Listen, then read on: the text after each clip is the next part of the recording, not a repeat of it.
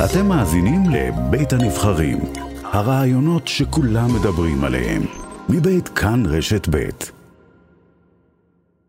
אוקיי, אוקיי, עכשיו לאזור שלנו, אחרי יותר מעשור, מחר ייפגשו נשיאי טורקיה וישראל באנקרה. בעניין הזה אנחנו רוצים אה, להגיד שלום לדוקטור גליה לינדנשטראוס, עמיתת מחקר בכירה במכון למחקרי ביטחון לאומי באוניברסיטת תל אביב. שלום לך, דוקטור לינדנשטראוס. שלום. אז אה, נתחיל בשאלה פשוטה, מה רוצים הטורקים להשיג בפסגה הזאת? בעצם באמת הטורקים הם הצד שיותר דחף לחימום היחסים. אה, יש להם שלושה אינטרסים מרכזיים. אחד, אה, הסיפור של המשבר הכלכלי החמור בטורקיה. אה, טורקיה צריכה להביא משקיעים זרים, ובשביל זה היא צריכה לעשות הפשרה אזורית עם, עם בכלל עם מדינות האזור. היא התחילה עם איחוד האמירויות, עכשיו עם ישראל. זה אינטרס אחד. אינטרס שני זה להחליש את הציר האנטי-טורקי שצמח בשנים האחרונות כנגד טורקיה, בגלל שהרבה מדינות תפסו את טורקיה כמדינה בעייתית, ולכן איחדו כוחות, ופה ראינו את יוון וקפריסין וישראל. ישראל ומצרים ואיחוד האמירויות פועלות אה, בשיתוף פעולה נגד טורקיה. אה, והסיפור השלישי זה הסיפור מול האמריקאים. אה, מאז כניסת ממשל ביידן לשלטון הם עדיין לא, יש להם הרבה בעיות עם הממשל האמריקאי. בעיקר יש להם בעיה שהם צריכים F-16, גם F-16 חדשים וגם לשדרג את ה-F-16 הקיימים אצלהם. ויש התנגדות בקונגרס לעניין הזה, בגלל היחסים של טורקיה עם רוסיה, ולכן הם בין היתר גם רוצים את עזרת ישראל בוושינגטון.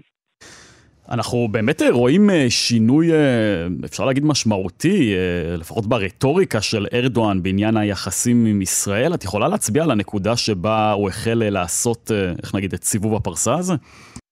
אה, בעצם אנחנו ראינו את זה כבר בדצמבר 2020 עם כניסת ממשל ביידן, אה, עם בעצם הבחירות בארצות הברית והכניסה של הממשל לשלטון, אז ראינו את הסימנים הראשונים. הם היו עדיין אה, מהוססים.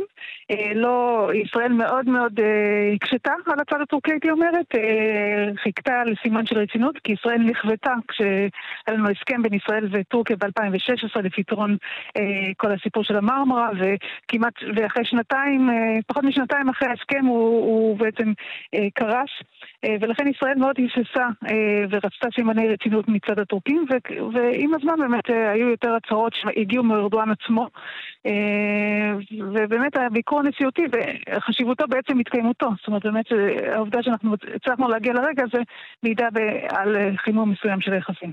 אני רוצה לשאול אותך אם אפשר גם להרחיב אולי קצת יותר על האינטרס הכלכלי של טורקיה. אנחנו רואים בחודשים האחרונים באמת צניחה מאוד משמעותית של הלירה הטורקית.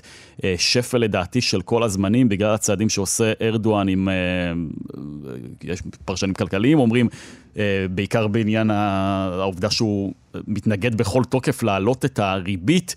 מה, מה הטורקים יכולים להשיג ברמה הזאת בטורקיה, כשאנחנו רואים באמת שהאזרחים שם, הרבה מאוד מהם סובלים ולא יכולים לאפשר לעצמם אפילו מוצ, מוצרים בסיסיים? אז באמת, אני, אתה צודק שהמצב מאוד מאוד לא פשוט, אה, וגם אה, בכלל המצב באוקראינה והעלייה של מחיר הנפט ומחירי התבואה, גם, גם, גם, גם יגרמו נזק אה, לטורקיה. בעצם כשארדואן הולך לכיוון של נורמליזציה עם ישראל, הוא משדר מסר של מתינות לכלל המערכת. אה, וזה יכול בתורו להחזיר חלק מהמשקיעים אה, לטורקיה. מבחינת יחסי הכלכלה בין ישראל וטורקיה הם פורחים אה, כבר ללא קשר כל כך לפעמים למישור המדיני. 2021 הייתה שנת שיא ביחסים המסחריים. יותר משישה וחצי מיליארד דולר סחר הדדי, כשמתוכם אה, אנחנו מדברים מהרוב זה יצוא טורקי לישראל, כך שהרבה לצמוח בכיוון הסחר אה, קשה לראות, אם כי הייתה משלחת סחר מאוד גדולה אה, שהגיעה מטורקיה השבוע לישראל. בעבר ראינו שכל הסלמה בסכסוך הישראלי-פלסטיני גררה תגובה חריפה מהממשל של ארדואן, אה, אם זה החזרה של דיפלומטים וכיוצא בזה. במצב הנוכחי שבו טורקיה נמצאת, את חושבת שהמדיניות הזאת תימשך במצב שנראה הסלמה, וככל הנראה נראה הסלמה מתישהו בין הישראלים לפלסטינים?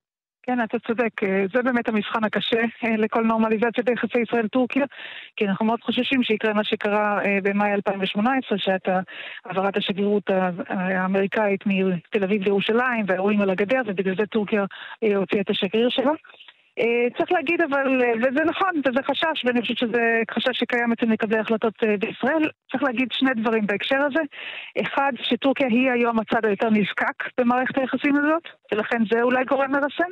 ואלמנט שני זה באמת הסיפור של המלחמה באוקראינה, אנחנו רואים היום גם את טורקיה, גם את ישראל מנסות לתווך אה, במלחמה הזאת, וההשפעה הכל כך מערכתית שלה שתהיה למלחמה הזאת, אני חושבת שזה גם גורם ממתן אה, מבחינת הטורקים אה, ביחסים שלהם מול ישראל. אז את ממש מובילה אותי לשאלה הבאה שאני רוצה לשאול אותך. בדומה לישראל נראה שגם אנקרה מהלכת ממש בין הטיפות בכל מה שקשור למלחמה באוקראינה. ביום חמישי תארח, תארח מפגש בין שרי החוץ של רוסיה ואוקראינה, זה יקרה באנטליה. מה מרוויח ארדואן מאי נקיטת עמדה נחרצת בנושא הזה? גם, בדומה לישראל, גם אה, רוסיה היא שכנה של טורקיה אה, בסוריה, וגם עוד אה, כמובן שכנה קרובה אה, בים השחור, אה, ולכן אה, מערכת היחסים מול טורקיה היא מערכת, מול רוסיה, סליחה, היא מערכת יחסים מאוד עדינה. אה, במקביל, גם עם אוקראינה יש לה... טורקיה מערכת יחסים אה, חשובה. אה, טורקיה אה, מייצאת לאוקראינה מל"טים, שאנחנו כבר רואים את ההצלחה שלהם בשתי הקרב, ואוקראינה סיפקה לאותם מל"טים מנועים ולכן גם אוקראינה, מבחינת התפיסת, התפיסה של טורקיה לגבי אה, התעשייה הביטחונית שלה, וגם באופן כללי לגבי איזשהו איזון בים השחור מול הכוח הרוסי, אה, אוקראינה היא גם מאוד מאוד חשובה לגבי טורקיה. המצב אה, באוקראינה מעמיד את טורקיה במצב מאוד מאוד לא נוח, או הייתה רוצה לראות רגיעה כמה שיותר מהר, ולכן טורקיה גם מתווכת בין הצדדים, ויש לנו ככה את שני המאמצי תיווך המקבילים, שאני מניחה שבשיחות בין הרצוג וארדואן יעלה איך לאזן בין שני הדברים. דוקטור גליה לינדנשטראוס, עמיתת מחקר בכירה במכון למחקרי ביטחון לאומי באוניברסיטת תל אביב, אני מודה לך על השיחה הזאת.